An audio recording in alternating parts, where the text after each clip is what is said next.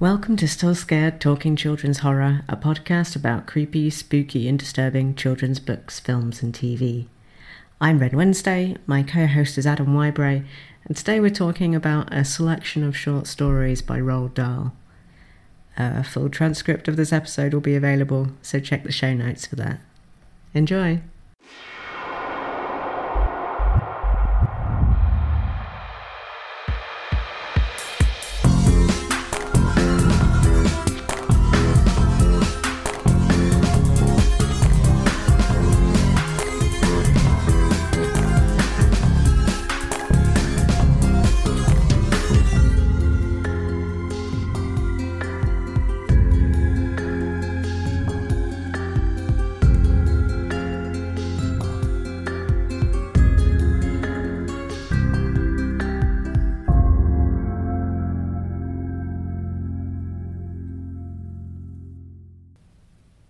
This deep, curling river of black that ran clear across the width of the carpet, and he was forced by his position to cross it at its widest part.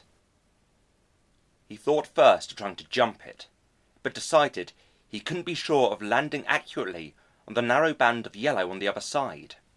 He took a deep breath, lifted one foot, and inch by inch he pushed it out in front of him far, far out, then down and down, until at last the tip of his sandal was across and resting safely on the edge of the yellow. He leaned forward, transferring his weight to his front foot. Then he tried to bring the back foot up as well. He strained and pulled and jerked his body, but the legs were too wide apart, and he couldn't make it. He tried to get back again. He couldn't do that either. He was doing the splits, and he was properly stuck. He glanced down and saw this deep, curling river of black underneath him. Parts of it were stirring now, and uncoiling, and beginning to shine with a dreadfully oily glister. He wobbled, waved his arms frantically to keep his balance, but that seemed to make it worse. He was starting to go over. He was going over to the right quite slowly he was going over, then faster and faster, and at the last moment instinctively he put out a hand to break the fall, and the next thing he saw was this bare hand of his going right into the middle of a great glistening mass of black, and he gave one piercing cry as it touched. Outside in the sunshine, far away behind the house, the mother was looking for her son. Hello, Ren. Hi, Adam. Thank you for your excellent reading of the ending of The Wish by Roald Dahl.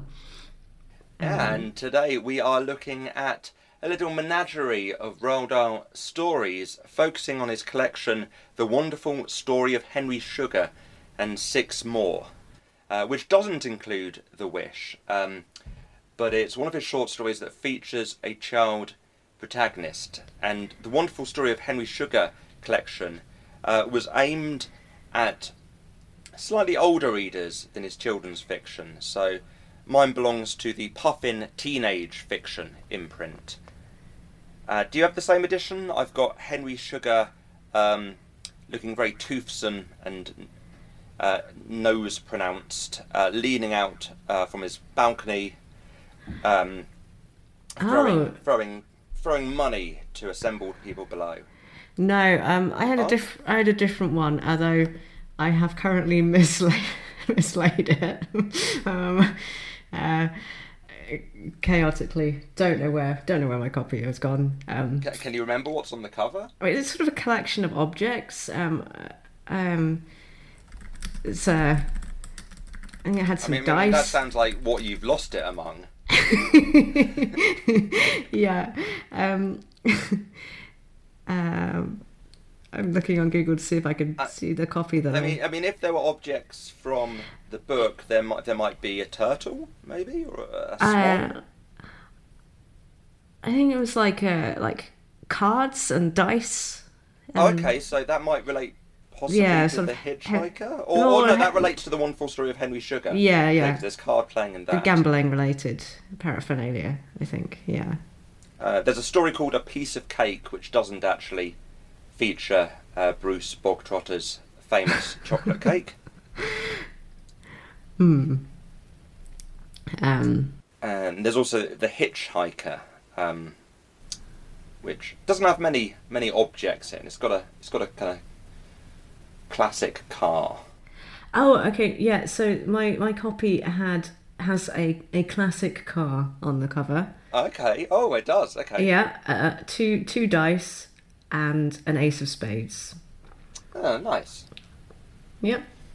And some kind of the background is like uh, some writing in a letter. So, yeah. Oh, and if listeners, you listeners, if if you're sorry, I'm not going to point at you, point at your ears, but uh, if you're listening, expecting a discussion of Wes Anderson's um, The Wonderful Story of Henry Sugar, that's yet to be released, but don't go away because near the end of the episode we will make predictions.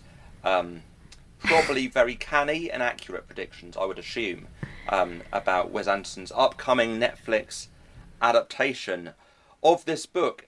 Well, of the title story, The Wonderful Story of Henry Sugar, and three of the other stories within. And actually, there's seven stories in this collection, so we'll have a guess later which of the stories Wes Anderson is going to be adapting. Because some of these stories are much more horrible than others, and this is a children's horror podcast, so we're going to be focusing on the more macabre side of Roald Dahl's writing. Um, and this this was a listener suggestion. Uh, it was Dave again. Thank you, Dave. um, and um, he specifically mentioned in his email uh, the story "The Swan" um, as Phew, uh, yeah. being the one that uh, struck him as the most horrible. Um, and uh, I think that that's the one we picked out too. Uh, a story described by one Goodreads reviewer as a piece of sadistic filth. which is not wholly characteristic. Mostly, this is quite a whimsical collection.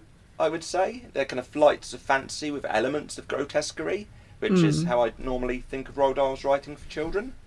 Like, if I think of James and the Giant Peach, um, you know, or even the witches. We've discussed the witches on the podcast before, um, and the witches is all sorts of frightening bits. I couldn't even cope with having the copy of the book in my bedroom as a kid. I had to have it moved out of the room to sleep.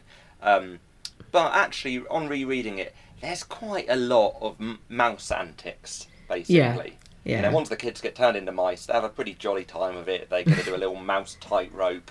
Um, yeah, there's horrible stuff in there, but there's a lot of whimsy.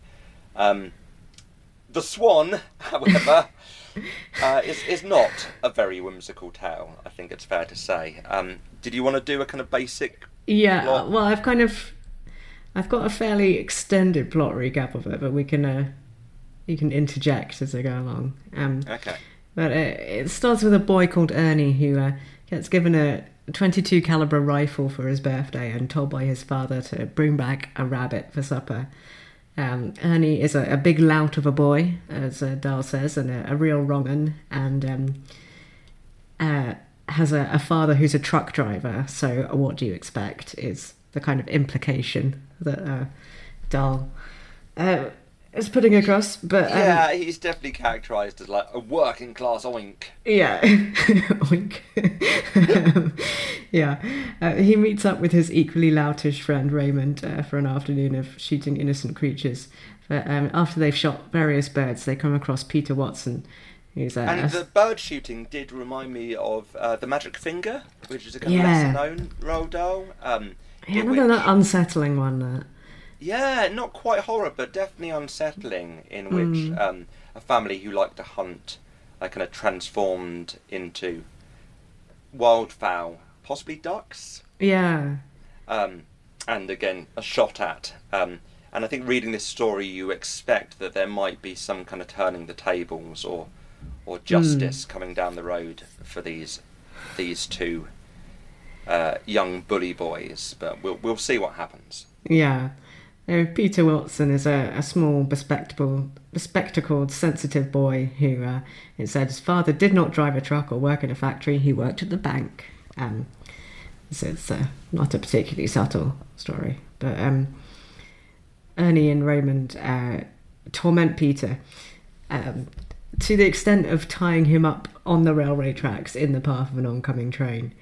Um, And this is a lot less whimsical than it was in those old silent films. yeah. You know, that that's that back then it was a lark, but um, in this story it seems quite quite unpleasant, and um, there's it really ratchets up the tension. Actually, this this is quite a slow section of the story, Mm.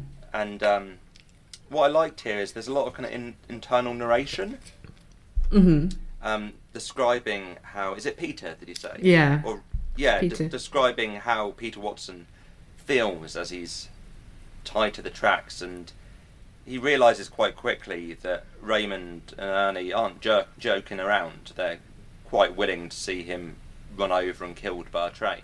Yeah. Um, and can I can I read the section where he's Oh, yeah, please. yeah. So it describes him for this sort of agonising few paragraphs, just laying there trying to distract himself, watching the clouds, waiting and waiting for this train to come. And then, quite suddenly, he heard a curious little vibrating sound coming from the rails on either side of him. It was very soft, this sound, scarcely audible. A tiny little humming, thrumming whisper that seemed to be coming along the rails from far away. That's a train, he told himself. The vibrating along the rails grew louder, then louder still. He raised his head and looked down the long and absolutely straight railway line that stretched away for a mile or more into the distance. It was then that he saw the train. At first it was only a speck, a faraway black dot. But in those few seconds that he kept his head raised, the dot grew bigger and bigger, and it began to take shape, and soon it was no longer a dot, but the big, square, blunt front end of a diesel express. Peter dropped his head and pressed it down hard into the small hole he'd dug for it in the gravel. He swung his feet over to one side. He shut his eyes tight and tried to sink his body into the ground. The train came over him like an explosion. It was as though a gun had gone off in his head, and with the explosion came a tearing, screaming wind that was like a hurricane blowing down his nostrils and into his lungs. The noise was shattering. The wind choked him. He felt as if he were being eaten alive and swallowed up in the belly of a screaming, murderous monster. Whew. Yeah. Um, It's a pretty merciless description. It, He doesn't pull his punches here. yeah, Peter manages to survive being run over by a train. Um, and uh, and that's not enough for, for Raymond and Ernie. Or, or, or for Roald Dahl. Roald Dahl's Oh, like, oh, right, Rodolph, no. um, right, right, more torment of this poor boy. Um, um, and it's kind of only after we, we've got that that we get to the swan of the title, um, which Ernie sees and shoots and then forces Peter to retrieve the corpse um, from the pond.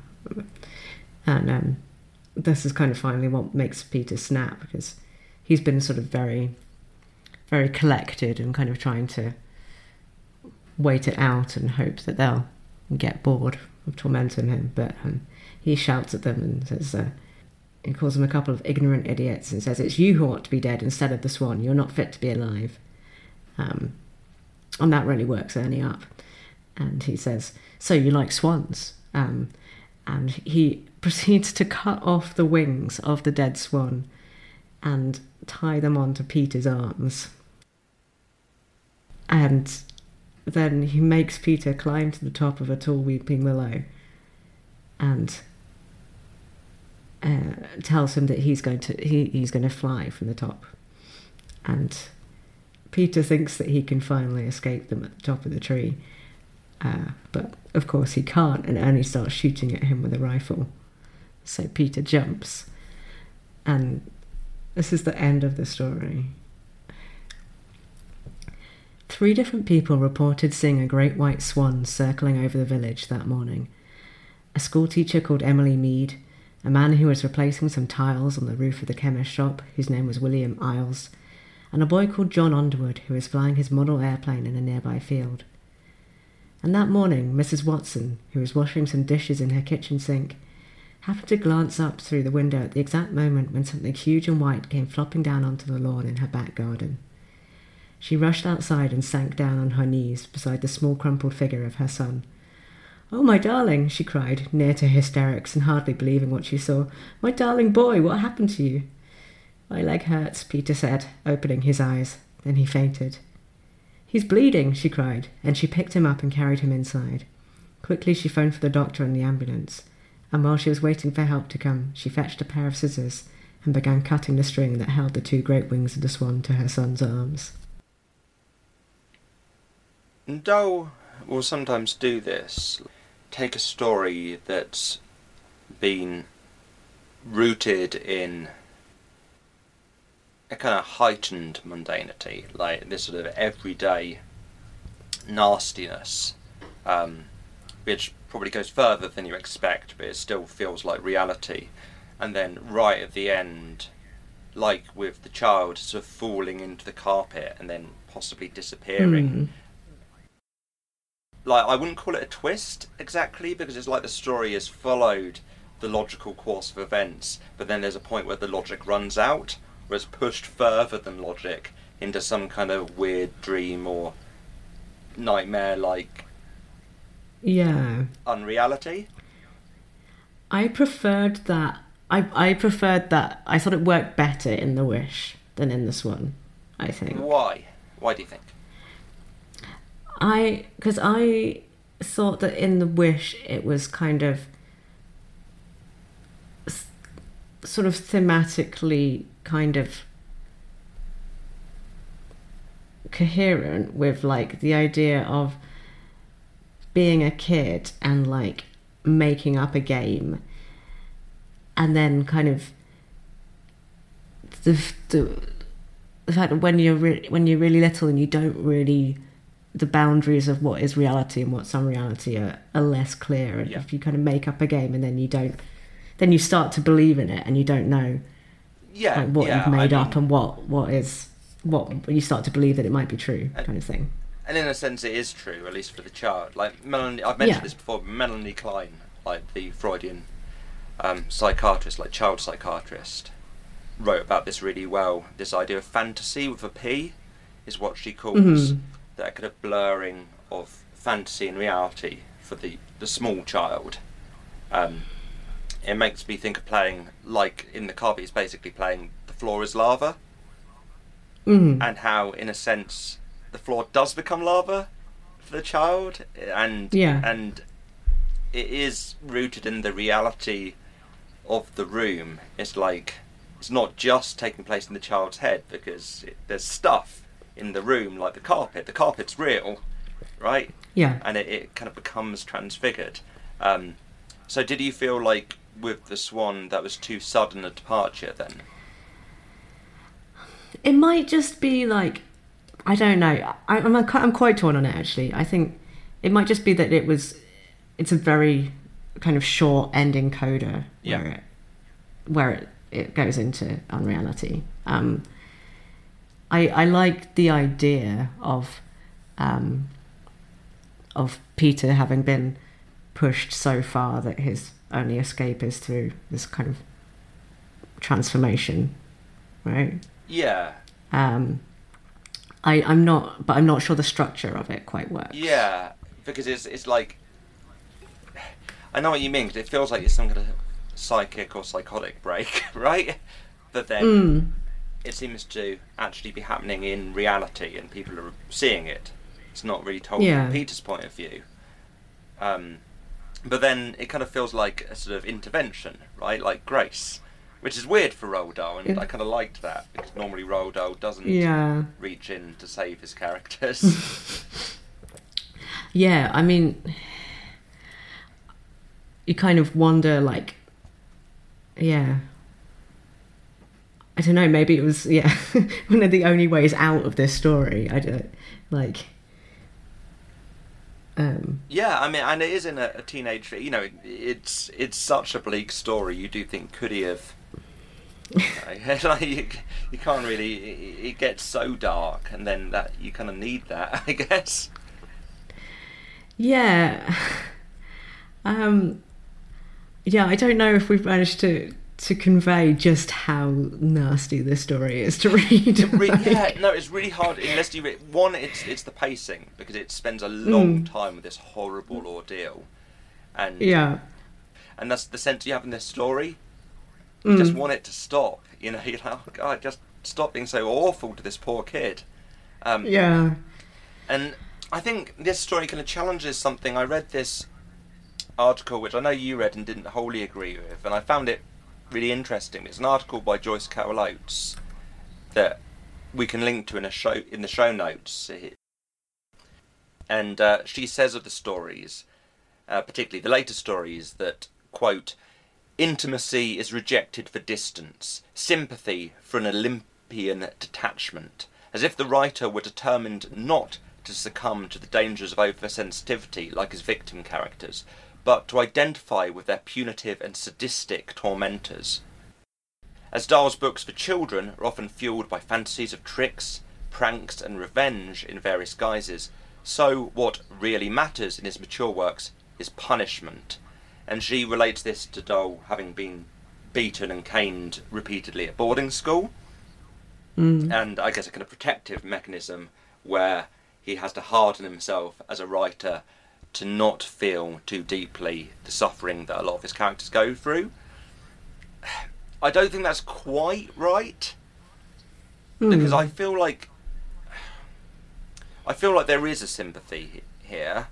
Um, it's just the bullies and tormentors in Dahl's work are so big, like they're so and often physically big, right? Which obviously we can talk about is a sort of issue in his work and has been you know much discussed and picked up on recently with these sort Mm. of bowdlerized or uh, revised version of Dahl's books that have been put out.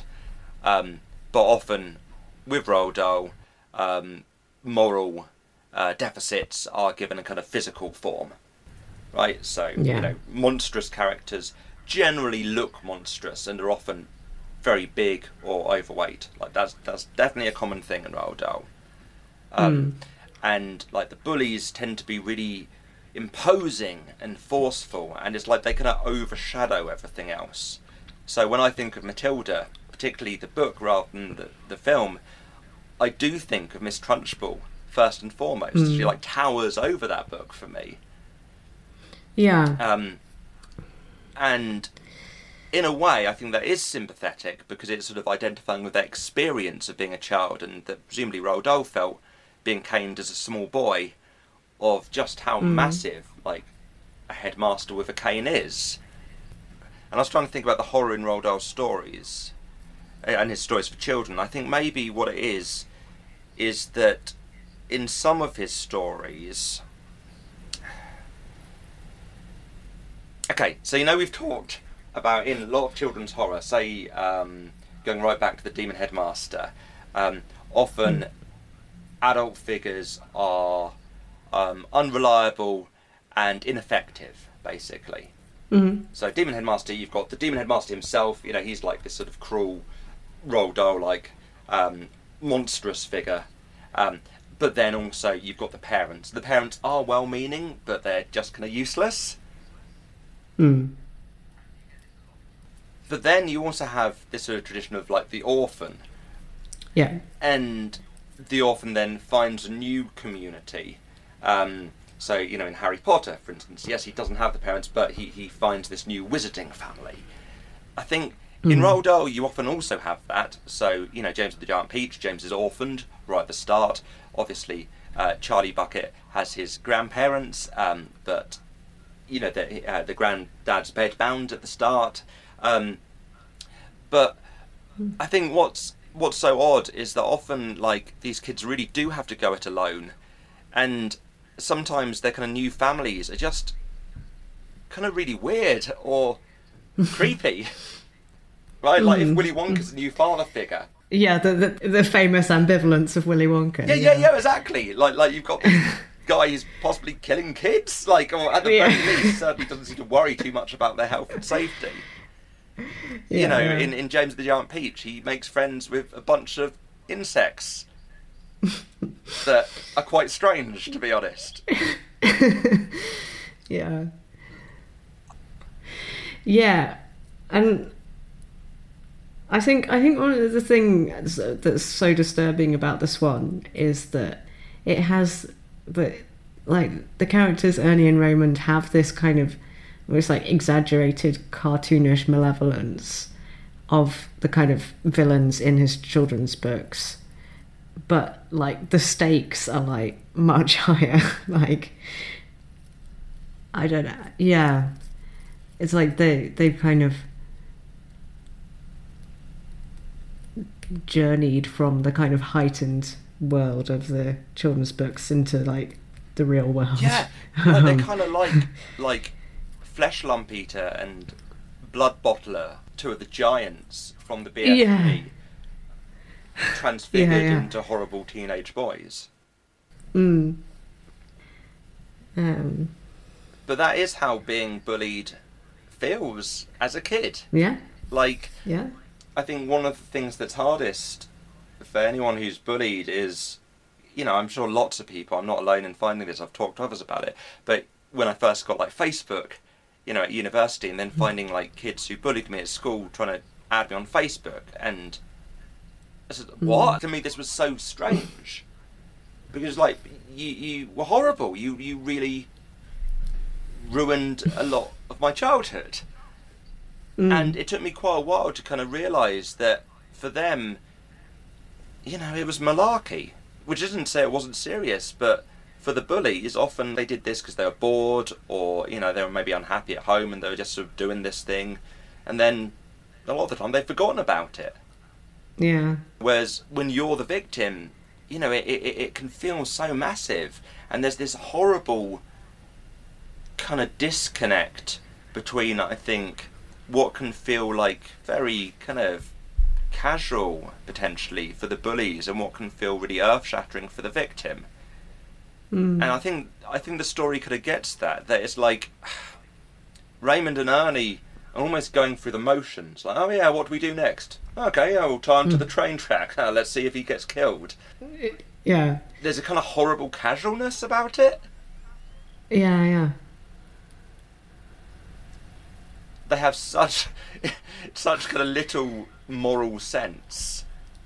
The idea that what they're doing is appalling doesn't even really occur to them. They just do it. yeah yeah and that's really scary because how can you reason with that? And um, I think what's really disturbing is that Peter has a really canny understanding of that. He realizes he's like, "There's nothing I can say." yeah He knows that these two boys cannot be reasoned with, so he kind of resigns himself for a lot of it. yeah they just have to wait it out until they get bored Yeah, and and, but and how, that must be how Roald Dahl felt, regularly being caned and having a horrible time at boarding school. yeah did you did you ever read um his his autobiographies I've read some of Boy, yeah, when he talk, Yeah. talks about that, doesn't he? Yeah. Um, I, I really, I, I, I was really keen on those, like both boy and going solo as a kid. I read, I read quite a lot. Um, I found them really interesting. Yeah, my, my stepson George, they're probably his two favourite Roald Dahls. Mm. Um, um, I'm not, yeah. I'm not quite sure what I was. I mean, I, I obviously he was describing things like that were completely outside of my realm of experience. Yeah, we've mentioned before, thankfully neither of us went to boarding school. Yeah. yeah. yeah. Um, and then like, you know, him, him crashing his plane in the desert and you know, yeah. But um, but yeah. Um, I mean, there are some Um, great recordings actually um, of Roald Dahl on YouTube, and I feel all right kind of recommending those because, um, you know, he's dead and he was a bit of a jerk, frankly. So, uh, I mean, yeah, a lot of a jerk, and Yeah, a lot. Let's be honest, a lot of a jerk. Um, he was very anti-Semitic. And, Yeah. uh, So I yeah. think um, I wouldn't I wouldn't worry about about listening to these on YouTube. Uh, so there's a guy called uh, Lewis Kirk who seems to have recorded basically every single Roald Dahl story ever, oh wow. Okay. and they're all on YouTube. Um, and he's got a nice voice. So if you're interested, I would recommend his audiobook version. It's good. Mm. Um, yeah. Okay. I think. Shall we move on to uh, anything else from from the collection, the wonderful story of Henry Sugar? Yeah, well, we'll mention we'll mention the other kind of stories briefly before we get onto the title piece. Okay. So there's the boy who talked of animals. Did you read that one? I did read that one. Yeah. Uh, what Um, did you think of it? Um. It was, it was uh, It's quite a nice little story. It's alright. Yeah. Yeah. Yeah. it was fine. Yeah. Um, it's basically about a, a boy who, who rescues a, a turtle um, from uh, a West Indian island, and I think the um, the kind of people in the West Indies are, are described in pretty unflattering, quite stereotype tones. Um, oh yeah. it was like are also, I guess, quite ugly characters. Um, yeah. it's the first story of the collection, and I was just like a bit like, oh, here we go. Like, Yeah, I felt a bit like that too. Um, Yeah. I mean, the kid kind of rescues the turtle and then goes off with the turtle. Um, I didn't feel like there was much to it. Like I was expecting some kind of a twist that doesn't really Mm. come. Hmm. Um, there's there's a stronger story called the Mildenhall Treasure. Yeah, I didn't. I didn't. I didn't read much of this collection, um, which is, is poor form of me for the podcast. Um, I actually I got to the bit where um, I'll chalk, chalk it down to a like uh, a, a, a, an envy injury because I got to the bit where Roald Dahl was saying about how when he was a young man he um, used to like publish two short stories a year and live off the proceeds. And um, I had to go and lie down for several weeks, and I couldn't finish the book. Yeah, those days are long long past, I'm afraid.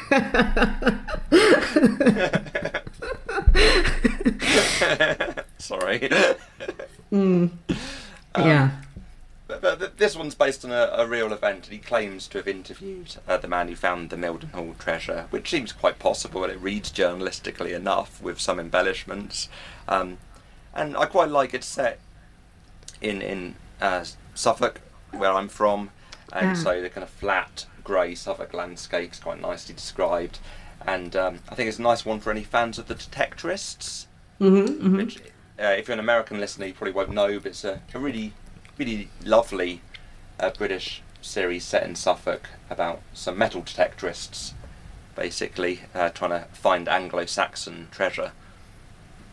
And makes lots of good use of the Suffolk landscape and has Toby Jones and Mackenzie Crook in it. We, we didn't watch that together. No, it was later than that, wasn't it? Yeah, yeah, no, it's. Um, Um, I oh, only I must- watched it. I only watched it a couple of years ago, actually. Okay, yeah, I must have watched it with Ava, I think. Yeah, yeah, it's it's it's, it's charming. It's nice. Yeah, yeah. Um, you have uh, The Hitchhiker, which um, is one I remember from watching um, Tales of the Unexpected, which was the sort of TV anthology series, so in the style of like Black Mirror, um, which were generally adaptations of Roald Dahl's stories, often Mhm. introduced by Roald Dahl himself at the start. Um, and The Hitchhiker is about this uh, foxy man uh, who's picked up as a hitchhiker and uh, turns out to be a fingersmith, which is a Mm. fancy way of saying a pickpocket. Oh, yeah, I did read that one. Yeah, and it, the pickpocketing uh, helps get him and the protagonist out of some trouble. Yes, he has incredibly fast fingers. Um, Yeah, it's quite a light, fairly charming story. There's not much to it. hmm. Um, there's Lucky Break, which is a sort of autobiographical account of how Roald Dahl became a writer, um, which is definitely interesting if you've if you've read Roald Dahl. And then that's followed in the collection, lastly, by A Piece of Cake, which is his first published his first published book, his first story. He says, um, which is about him being shot down as a pilot, Mm. and actually goes into this, this strange dreamlike reverie um, after he's been shot down, um, which is genuinely quite hallucinatory. Mm. Um, and yeah, quite quite unlike you know, it's very different. I can see why Joyce Carol Oates talks about how his style becomes more detached because this feels very sensory and embedded in the experience of this pilot. Um, Mm. Autobiographical, I think. Um, yeah, it's Yeah. it's mostly a descriptive piece. There's not much of a story to it, um, but it's a pretty remarkable piece of description, actually. Mm. Yeah, it's it's it's worth reading. Quite quite different from what he writes later. Um, oh, and, and one nice thing, yeah, and you get to see his his handwriting in the um, piece of cake. He he sort of writes about how his children book ideas come about, and he, he says he's got this much worn red covered volume in which he jots down ideas, often you know waking up in the night or um, by the side of his bed, and um, yeah, it, it Hmm. is remarkable how simple the ideas behind his stories are. Yeah. He says um, he he wrote down. What about a chocolate factory that makes fantastic and marvelous things with a crazy man man running it? This became Charlie and the Chocolate Factory. Yeah. Um, and and like there's an, a, a, another another one um, Henry Henry Sugar, which we'll go on to now. A man acquires the ability to see through playing cards. He makes millions at casinos. That's it. This became Yeah. Henry Sugar. yeah, yeah. So yeah, they're quite quite simple ideas at their heart. Yeah, yeah. Um, Um, But Henry, you know, he extends this with Henry Sugar because novella length. It's easily the longest story in the collection. yeah, yeah. It's pretty long. Um, yeah, and it's it's him specifically not writing um, a horror story or uh, a- or a, a, a grisly story because he'd been accused of writing too many horrible stories, apparently, which is is a fair accusation. Um, but, um, it's uh, it's about uh, an, an idle rich son of a wealthy father who's uh, living out his days in gambling and games, and he comes across a pamphlet called "A Report on an Interview with Imrat Khan, a Man Who Can See Without Eyes," and this pamphlet goes on to detail how Imrat Khan gained advanced yogi powers uh, that enabled him to see without using his eyes. Um, and uh, Henry is blown away by this and the implications for his gambling and devotes himself uh, for years to learning these techniques. Um, and, and yeah, and then the kind of uh, interesting thing is that it's sort of the story seems as if he's going to have a come up and sort of grisly ending, and, and it doesn't. But Dahl can't actually resist put, sort of putting the grisly ending in the story and presenting it to the readers as um, he says, uh, what would happen as, as if an alternative ending. It's like, Yeah. if I was going to write a horrible ending, this is what it would be like. Yeah. um, and I think it's, it's worth reading because it's quite. it's oh, please, quite yeah, please do. And actually, when I mentioned this collection to Antonia that we were doing it, she said, "Oh," Hmm. I said, "It's not. It's not really horror though." And she said, "Well, there is a bit of body horror in it, if I remember, and I'm pretty sure it must be uh, this bit that she was referring to." Yeah, yeah, yeah. Now, had this been a made up story instead of a true one, it would have been necessary to invent some kind of a surprising and exciting end for it. It would not be difficult to do that, something dramatic and unusual. So, before telling you what really did happen to Henry in real life, let's pause here for a moment to see what a competent fiction writer would have done to wrap the story up. His notes would read something like this 1. Henry must die. Like Imrat Khan before him, he had violated the code of the yogi and had used his powers for personal gain. 2. It'll be best if he dies in some unusual and interesting manner that will surprise the reader. 3. For example, he could go home to his flat and start counting his money and gloating over it. While doing this, he might suddenly begin to feel unwell. He has a pain in his chest. 4. He becomes frightened. He decides to go to bed immediately and rest. He takes off his clothes. He walks naked to the cupboard to get his pajamas. He passes the full length mirror that stands against the wall. He stops. He stares at the reflection of his naked self in the mirror. Automatically, from force of habit, he begins to concentrate. And then, 5. All at once he is seeing through his own skin. He sees through it in the same way that he saw through those playing cards a while back. It's like an X ray picture, only far better. An X ray can see only the bones and the very dense areas. Henry can see everything.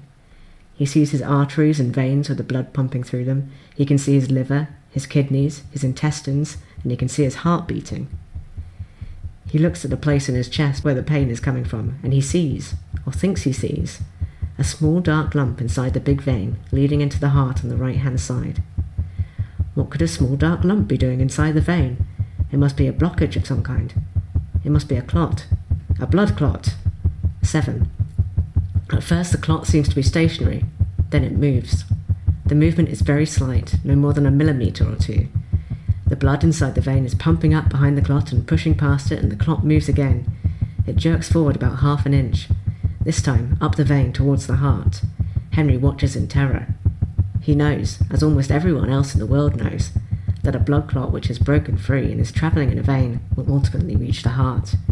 If the clot is a large one, it will stick in the heart, and you will probably die. That wouldn't be such a bad ending for a work of fiction, but this story is not fiction. It's true. The only untrue things about it are Henry's name and the name of the gambling casino. Henry's name was not Henry Sugar. His name had to be, has to be protected. It still must be protected. And for obvious reasons, one, one cannot call the casino by its real name. Apart from that, it is a true story, and because it is a true story, it must have the true ending. The true one may not be quite so dramatic or spooky as a made up one could be, but it is nonetheless interesting. Here is what actually happened. Right, I mean that that's definitely our Claim of the week. Yeah. I should Coco. True story indeed, and I have um, yeah. Um, and what actually happens, uh, apparently, is that Henry um, beca- Henry became a philanthropist, uh, uh, employed a, a Hollywood makeup artist to travel with him to um, so that he could visit casinos in expert disguise, and uh, used his winnings to build orphanages. And this is the title story that Wes Anderson's um, been adapting or uh, is in the process of adapting for a short Netflix series. Yeah, Um, and that makes perfect sense to me. Like, if you think of the Royal Tenenbaums or the Darjeeling Limited or other Wes Anderson films, he loves the eccentric idle rich. mm, Um, and yeah, you can totally see why the character of Henry Sugar would appeal to Wes Anderson. Um, I feel like he, he enjoys a, a story within a story as well. he does like these kind of nested stories, absolutely. Um, and even though I think the Darjeeling Limited is possibly his weakest film, it shows he does have some interest um, in India. Yeah, isn't the Grand Budapest Hotel? Um, isn't it? Yeah, um, Yeah, yeah, it has has elements. Uh, I like that one actually. I like the model work a lot. Yeah. like it's very dinky. Mm. Um, so so you you can really see him enjoying um, enjoying this story, and I guess the idea of a kind of a plan, a plan that kind of works through and then goes in a slightly different whimsical direction to what you might expect. Um, Mm. but yeah, I, I was thinking of what else. Um, so there was some confusion actually. I saw um, online this week. Uh, there's confusion where a website ran with the headline that Wes Anderson's Netflix film, The Wonderful Story of Henry Sugar, is just 37 minutes long. Um, Mm. and then he kind of clarified that, well, no, actually, that's the title story. And I think the issue is that you've got this collection, The Wonderful Story of Henry Sugar, which is also the name of the story, right? And Yeah. confusion about which one he's adapting. So my understanding is that that's going to be the first episode, or one of the episodes of four, which means that there are three more adaptations from this book. Now, Okay. I don't Yeah. think that Wes Anderson's going to adapt The Swan. Yeah. It's very strange to imagine The Swan, a story about a boy being horribly, relentlessly bullied in Wes Anderson's pastel-coloured, symmetrically framed, it's a perfect style. I, I can't picture it. It's too grubby. It's too nasty. It would be really weird if he does it. like Yeah. just, just very using very delicate model work to depict a swan's wings. I mean, I can see him like. I can see the, the, the image of the, of the train coming towards the boy on the train tracks appealing Yeah. to him. Kind of, maybe, but. sort of adventurous but- music. yeah. soundtrack maybe. But I, I think it would be an odd fit.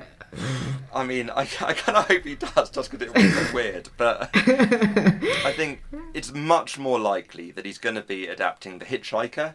um, Yeah. Because Royal Tenenbaums has a con man. He he he likes these kind of slightly amoral, um, but genial, like charismatic crooks, basically. Yeah. So I, I think Hitchhiker he'll do.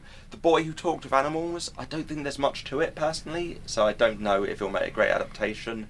Um, Yeah.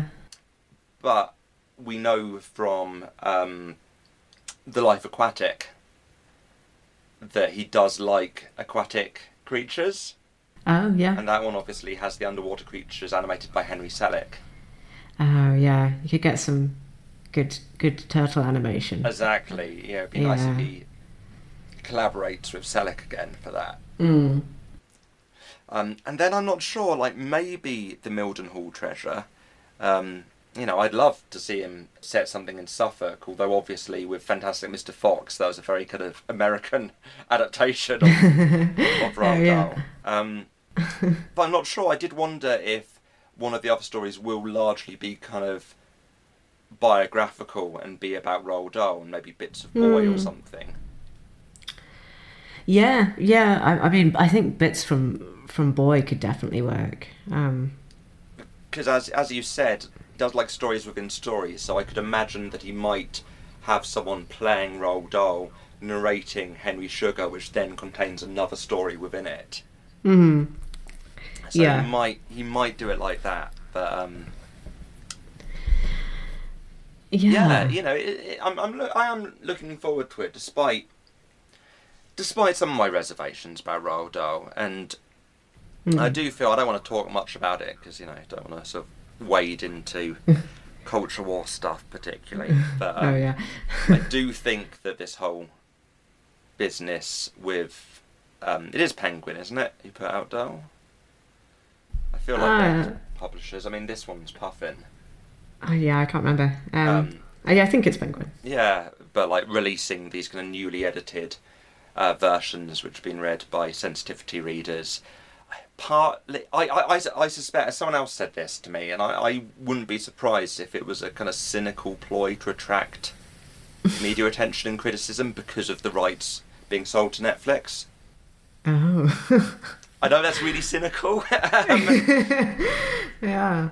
um, but I, But yeah, I I'm mean, generally it is- with Catnip for Mm. culture warrior sorts. and to be honest, I'm I'm actually I am with Joyce Carol Oates on this.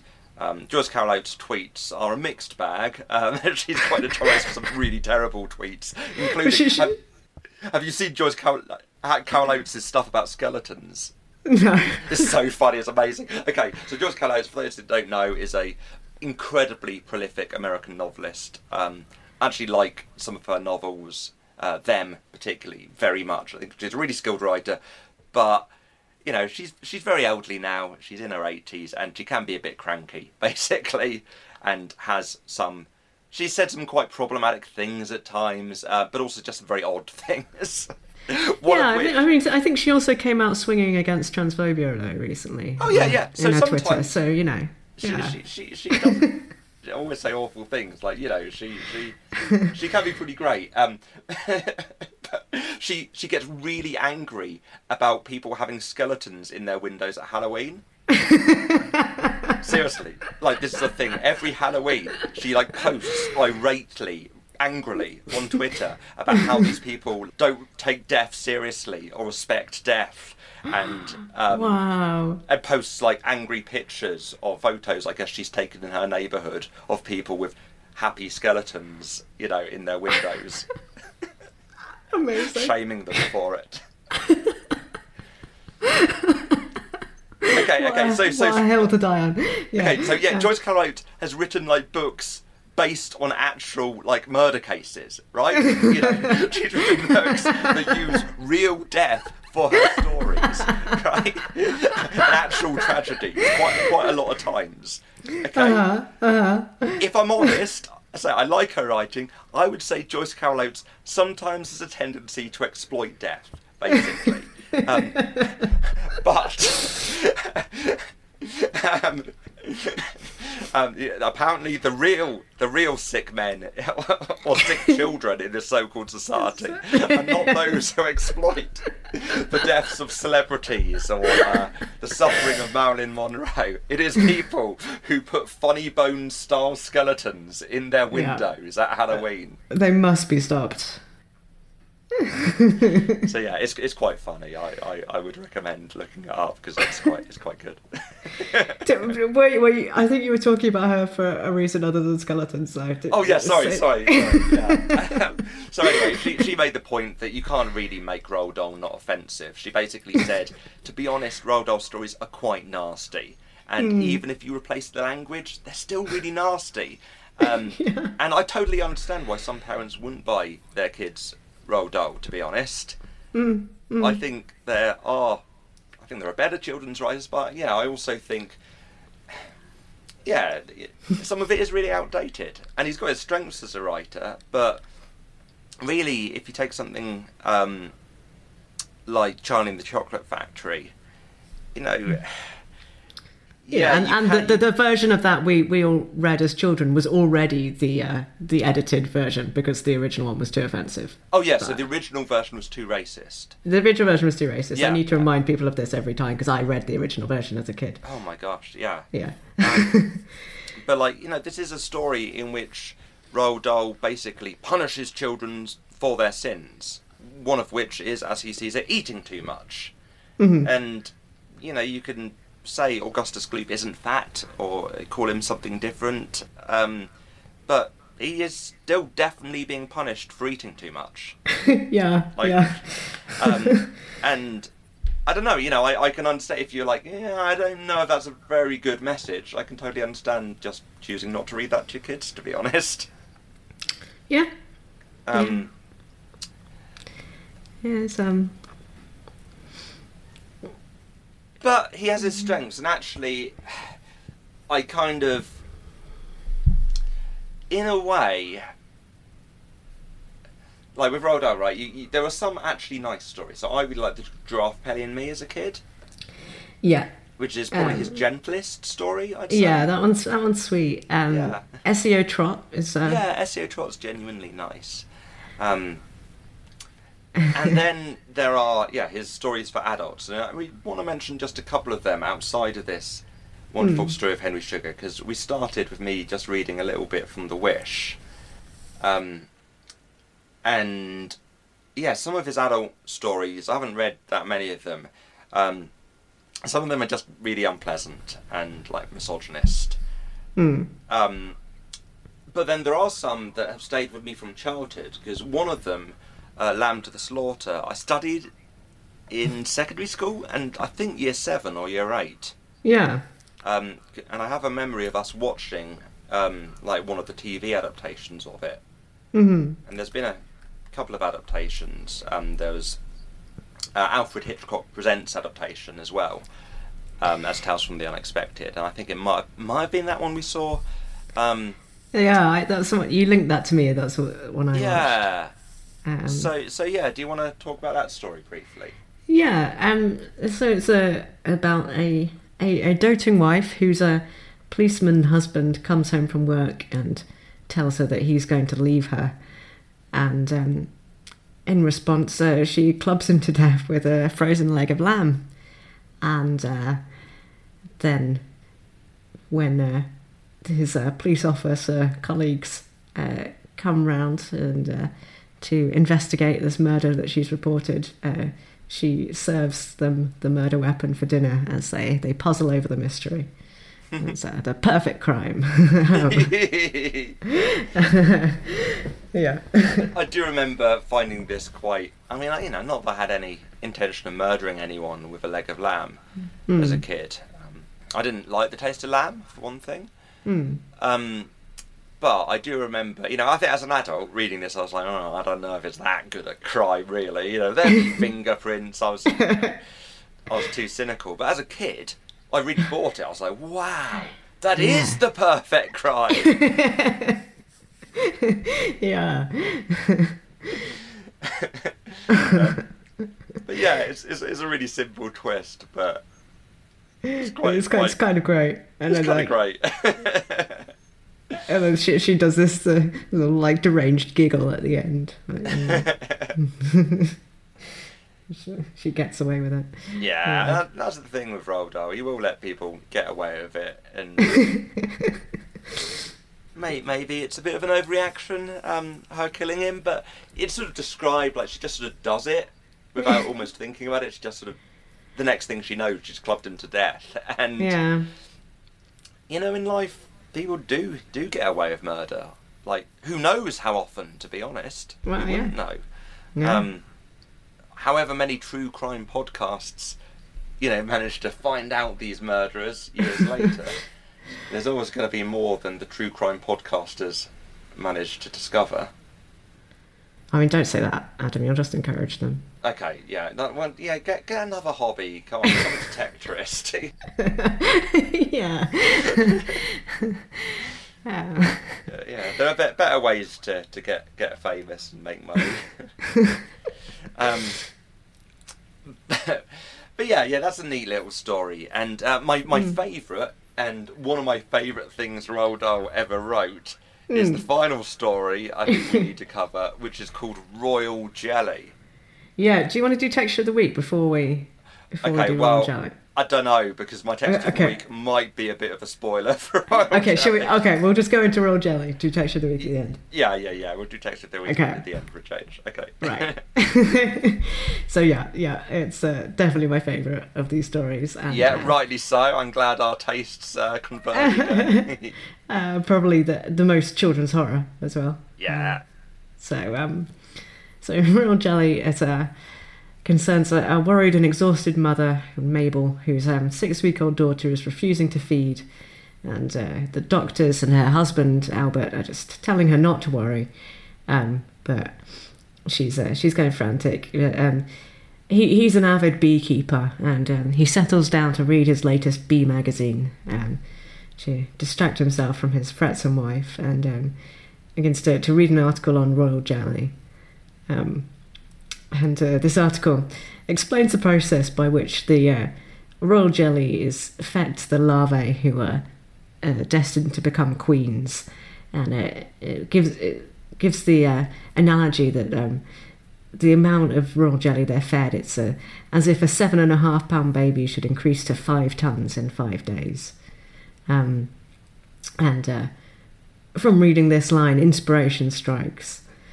Uh, he, he calls for Mabel, but he uh, she's too exhausted to respond, so he just says that he'll take care of the next feeds, and um, he begins to mix the royal jelly into the milk as he's preparing it. Um, and uh, lo and behold, once he's mixed the royal jelly into her feed, the baby takes to it right away and uh, starts to look plumper and healthier immediately. And uh, Mabel is overjoyed. And it's only the next evening she, that she remembers that Albert wanted to tell her something. And uh, after much teasing, she finally gets it out of him that she's feeding the baby royal that he's feeding the baby royal jelly. Um, and uh, she's outraged. Um, and uh, even Albert's lengthy explanation of royal jelly and how he has converted his hives to producing it does uh, little to mollify her. Um, but she does notice during his uh, during his explanation of uh, his uh, his royal jelly making and beekeeping that uh, her husband's starting to look a bit like a bee himself. Uh, um, there is they, they realise they've been talking so long that they've overrun on feeding the baby, and uh, again Albert prepares some milk, and again the baby sucks it all down and then wails for more, and uh, they give her extra milk and she drinks it all, and Mabel says, uh, "I assume there wasn't any royal jelly in this last feed we've given her, but of course there was," um, and when Albert goes to pick up the baby, she, he's uh, marvels at how big and round and heavy she's got, and when they go and lay her down to change her, they see that it's her, her abdomen and her body has grown, grown big and round, but her, her limbs are still are still like thin weedy, and there's a, a trail of fuzz growing across her belly, and it's um, it's only then that Albert admits to Mabel that he's been feeding himself royal jelly for the past year. Um, um, do you want to read the, the ending of it? Yes, well, well, this is my texture of the week, so should, Okay. we, should we do a little jingle? All right, yeah. I'll get, I'll get my rattle.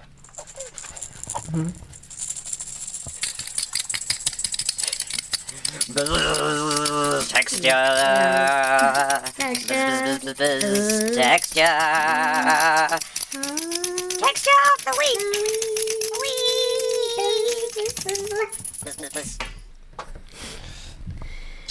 Yeah. So, in in the Tales of the Unexpected episode, um, the actor uh, playing playing the beekeeper uh, starts getting this awful bristling downy fuzz on his arms poking out from under his cuffs.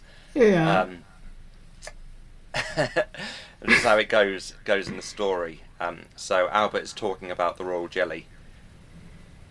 The very first time I ever read that sentence, Mabel, I jumped straight out of my chair and I said to myself, "If it'll work with a lousy rat," I said, "there's no reason on earth why it shouldn't work with Albert Taylor."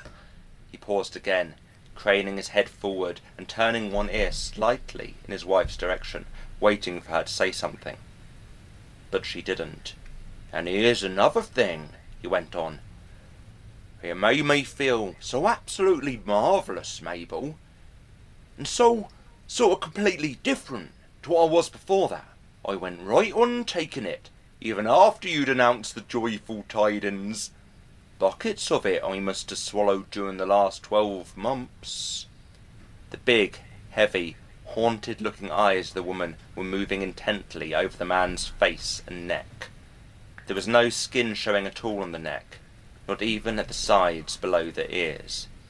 The whole of it, to a point where it disappeared into the collar of the shirt, was covered all the way around with those shortish, silky hairs, yellowy, black.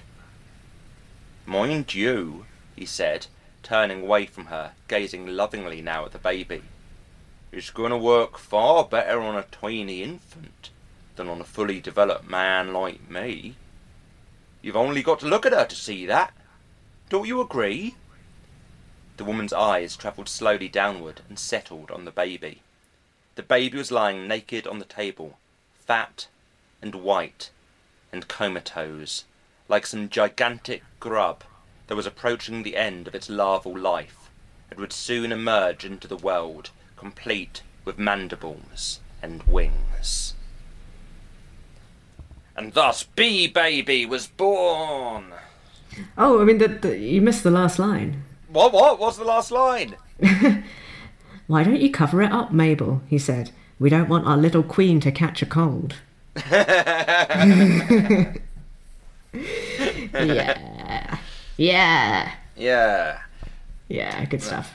yeah, that that is good. I think R- Roald, Roald Dahl should have written more about bee babies. More about the yeah. bee baby. Yeah, yeah. Love a bee baby. Yeah. Um, So yeah, any any sort of last last thoughts? um, no. It's a, bit, it's a bit of a hodgepodge of a collection, to be honest. Yeah.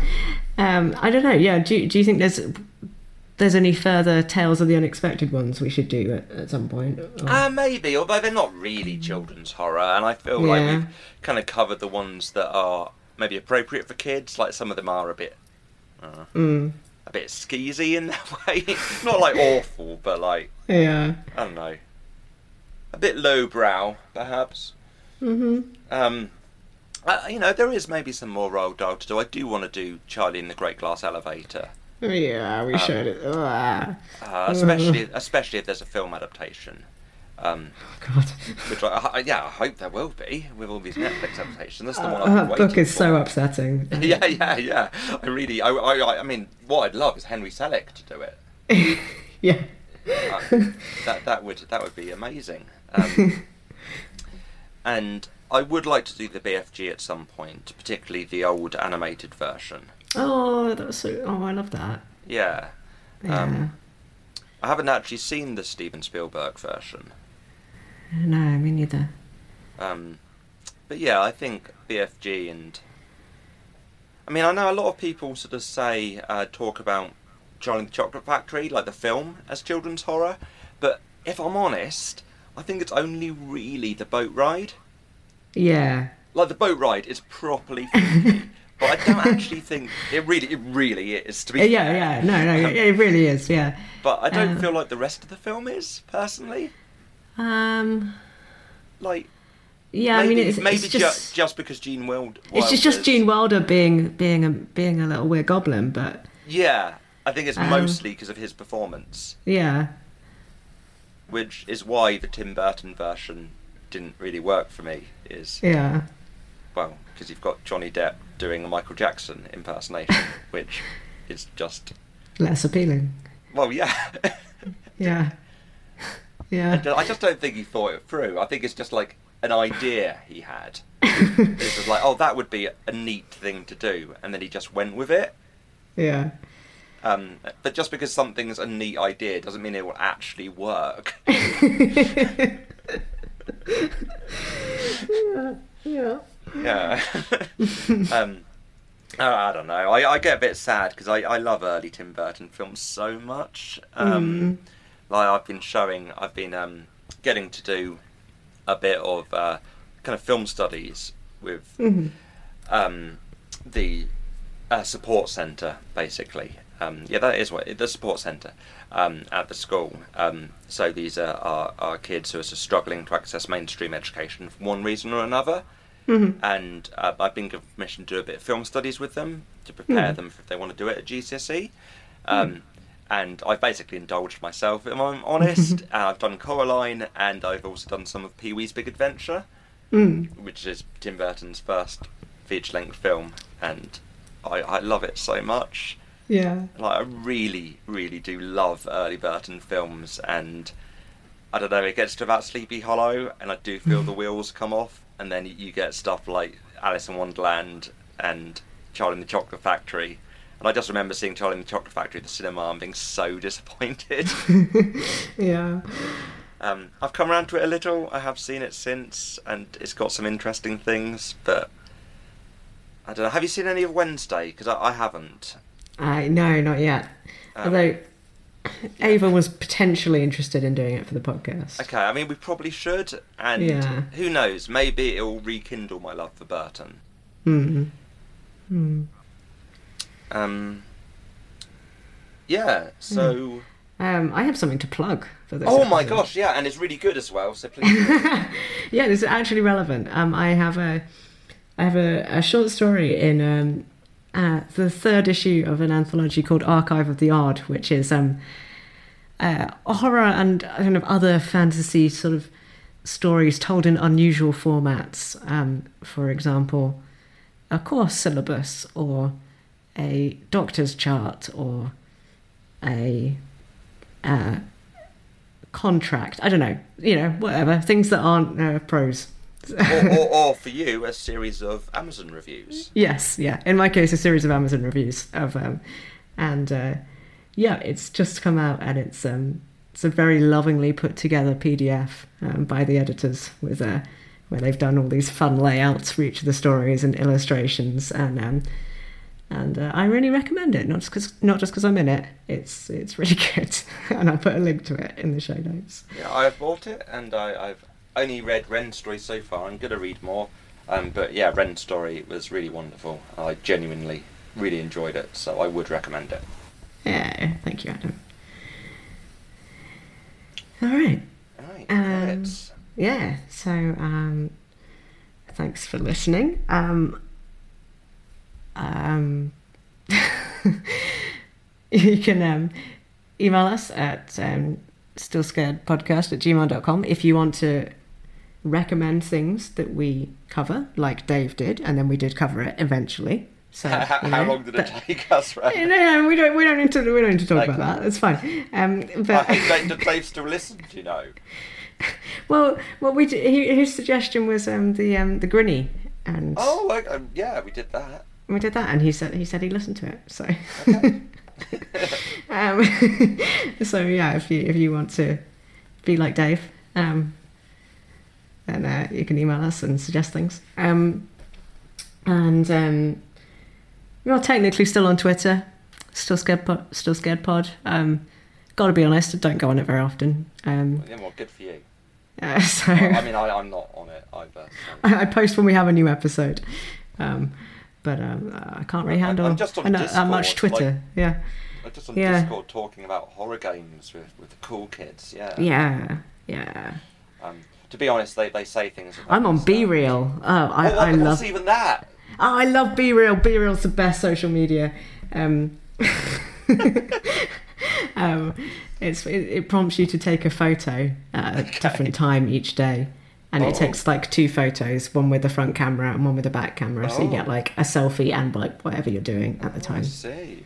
Yeah. Is it related to bees? Uh, no. Oh, okay. I thought maybe because of the royal jelly story. Oh. No, sorry. Okay. um, so anyway, uh, Joe Yeah. and Yeah, yeah. So our intro music is by Maki Yamazaki. Our outro music is by Joe Kelly. Our artwork's by Letty Wilson. I'll put all their details in the show notes. And um, do you have a sign off for us, Adam? yeah, um, be like Dave and eat royal jelly, creepy kids. Catch you next time. Bye. Bye.